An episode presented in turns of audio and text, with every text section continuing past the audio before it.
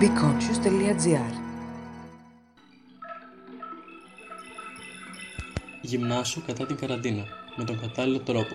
Γράφει ο Αντώνης Χατζησίσης. Για ακόμη μια φορά η χώρα μας έχει κληθεί να αντιμετωπίσει ένα lockdown. Τα γυμναστήρια φυσικά δεν θα μπορούσαν να μείνουν ανοιχτά. Μπορεί όμως να μας αποτρέψει αυτό από το να ασκηθούμε, σίγουρα όχι. Απέναντίας είναι μια ευκαιρία να επενδύσουμε λίγο από το χρόνο μας στην υιοθέτηση είτε συμβατικών είτε εναλλακτικών μορφών άσκησης. Εκμεταλλευόμενοι τόσο το χώρο στο σπίτι όσο και τη δυνατότητα που μας δίνει το μήνυμα μετακίνηση 6, μπορούμε να αντικαταστήσουμε το γυμναστήριο σε αυτή τη δύσκολη στιγμή, αρκεί να μάθουμε πώς. Τρίτη ηλικία.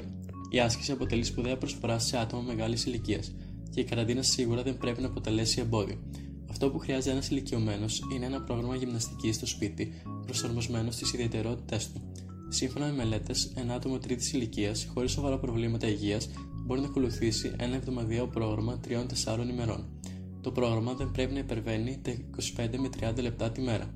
Φυσικά η άσκηση για ένα τέτοιο άτομο πρέπει να γίνεται με προσοχή και με χαμηλή έως μέτρια ένταση. Η εκτέλεση των ασκήσεων με μουσική ή με παρέα την υπόλοιπη οικογένεια μπορεί να αποτελέσει το ευχάριστο ραντεβού της ημέρας.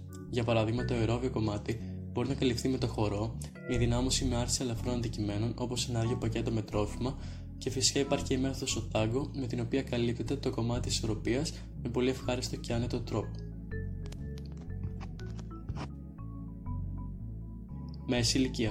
Η καραντίνα μπορεί να οδηγήσει συχνά σε καθιστική ζωή, καθήλωση στην τηλεόραση και στα social media. Αυτό έχει ως συνέπεια την πρόκληση παχυσαρκίας και άλλων προβλημάτων υγείας για ένα άτομο ηλικίας 45-65 ετών. Η άσκηση, είτε στο σπίτι είτε έξω από αυτό, αποτελεί ψυχική διέξοδο για τα άτομα αυτά. Πρώτα απ' όλα συμβάλλει στην καταπολέμηση του άγχους και οδηγεί σε καλύτερη διαχείριση θυμού. Ένα πρόγραμμα άσκησης τριών ημερών μέτριας έντασης παίζει ρόλο ακόμη και στην ενίσχυση του νοσοποιητικού. Η καλύτερη πνευμονική αέρωση και η κυκλοφορία του αίματος, σε συνδυασμό με την έγκριση ορμονών ωφέλιμων για τον οργανισμό, χτίζει ένα καλύτερο νοσοποιητικό σύστημα, το οποίο χρήζει μεγάλης σημασίας. Το πρόγραμμα πρέπει να περιλαμβάνει προπόνηση ενδυνάμωσης μαζί με αερόβια προπόνηση σε ανοιχτά μέρη.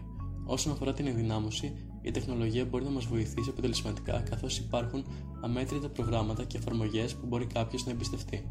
Η αερόβια προπόνηση μπορεί και αυτή να ακολουθήσει το ίδιο μοτίβο αλματάκια μέσα στο σπίτι, χορός, ποδήλατος ή τρέξιμος σε εξωτερικό χώρο είναι μερικά από όσα μπορεί να κάνει κάθε μεσήλικας. Άτομα που ασκούνται καθημερινά.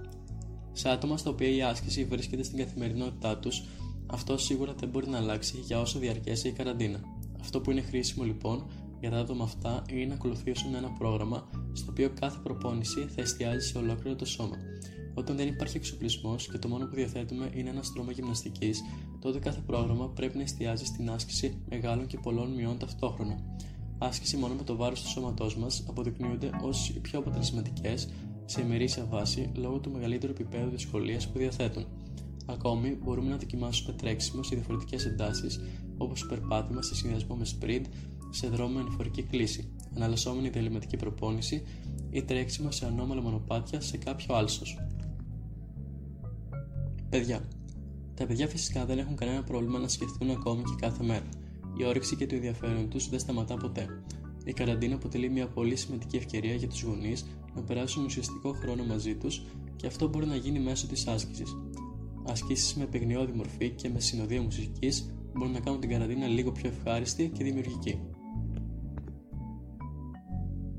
Δώσε ευκαιρία στην άσκηση στην καραντίνα σου. Ακόμη και σε μια καραντίνα υπάρχουν διαφορετικές μορφές άσκησης για τον καθένα, χωρίς να χρειάζεται τον εξοπλισμό του γυμναστηρίου. Πολλές φορές αυτό που χρειάζεται είναι φαντασία και ένας καλός σχεδιασμός.